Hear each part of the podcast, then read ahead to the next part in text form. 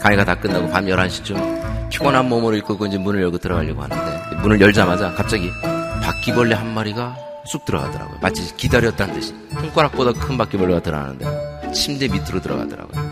아, 그럼 잠을 못 자겠더라고요. 불 꺼놓고 잘 수가 없는 겁니다. 불 끄면 나오니까. 아, 그럼 그때부터 분노가 일어나기 시작하는데 잠을 못 자니까 이 바퀴벌레 약 찾아봤더니 없더라고요. 모기약이 있더라고요. 제가 그걸 뿌려대기 시작하는데 너무 뿌려가지고요. 바퀴벌레 죽이려다 제가 죽을 뻔했습니다.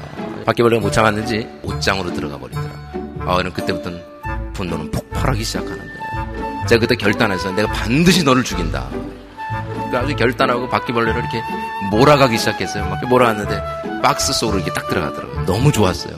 그 박스를 들쳐 안고 마당으로 뛰어가기 시작했습니다. 그걸 확 뒤집었더니요. 약에 취한 바퀴벌레 한 마리가 툭 떨어지더라고요. 제가 그때 어떻게 했겠습니까? 찬송하면서 죽였어요.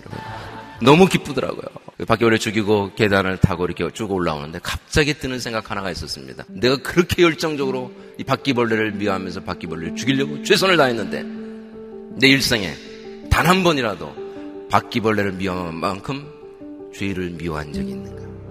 단 한 번이라도 내가 죄에 대해서 그런 태도를 가져본 적이 있는가? 늘 하나님과 나의 관계를 깨뜨리는 게 죄라는 거 알면서도 그 죄가 나의 삶을 파괴하고 내 삶의 문제를 심각하게 한다는 거 알면서도 더 충격적이었던 건 단 한 번도 없다는 걸 깨달았어요. 그 수십 년 동안 하나님 앞에서 몸부림치며 살면서 말입니다. 제가 알고 봤더니 죄를 사랑했더라고요. 죄를 즐기면서 죄를 내 가슴속에 허락하면서 하나님은 죄를 미워하게 되길 원하십니다. 왜냐면 하나님을 사랑하니까. 그 죄가 하나님과의 사랑의 관계를 깨뜨리니까. 그리고 중심으로도 죄를 다루게 되길 원하시죠.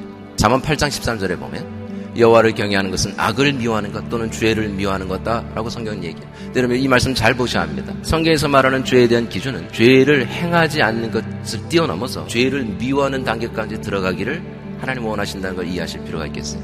하나님께서 원하시는 기준은 뭡니까? 죄를 안 지는 것뿐만 아니라 내 마음으로도 그 죄를 싸우게 되길 원하시죠. 우리가 마음으로부터 죄에 대한 올바른 태도를 갖지 않으면 여러분의 마음에 품고 있던 모든 것들은 결과로 나타나기 때문에 여러분 생각이 결과를 낳는다는 걸 여러분 아시죠? 여러분 죄는 더 이상 스스로 우리 가운데 권위를 가질 수 없습니다. 죄로부터 우리가 자유케 됐기 때문에 그러죠. 죄가 권위를 가질 수 있는 유일한 방법은 우리가 죄에게 권위를 허락할 때만 죄가 권위를 가질 수 있어요. 우리가 날마다 죄에게 권위를 허락하면 그 권위는 어떤 땐 강력하게 내 삶을 이끌어갈 수 있습니다. 반대로 죄에 대한 권위가 아니라 성령께 권위를 허락하십시오. 내 안엔 죄의 욕구도 있지만 내 안에 성령의 거룩한 욕구도 함께 동시에 존재한다는 걸 이해하실 필요가 있겠어요.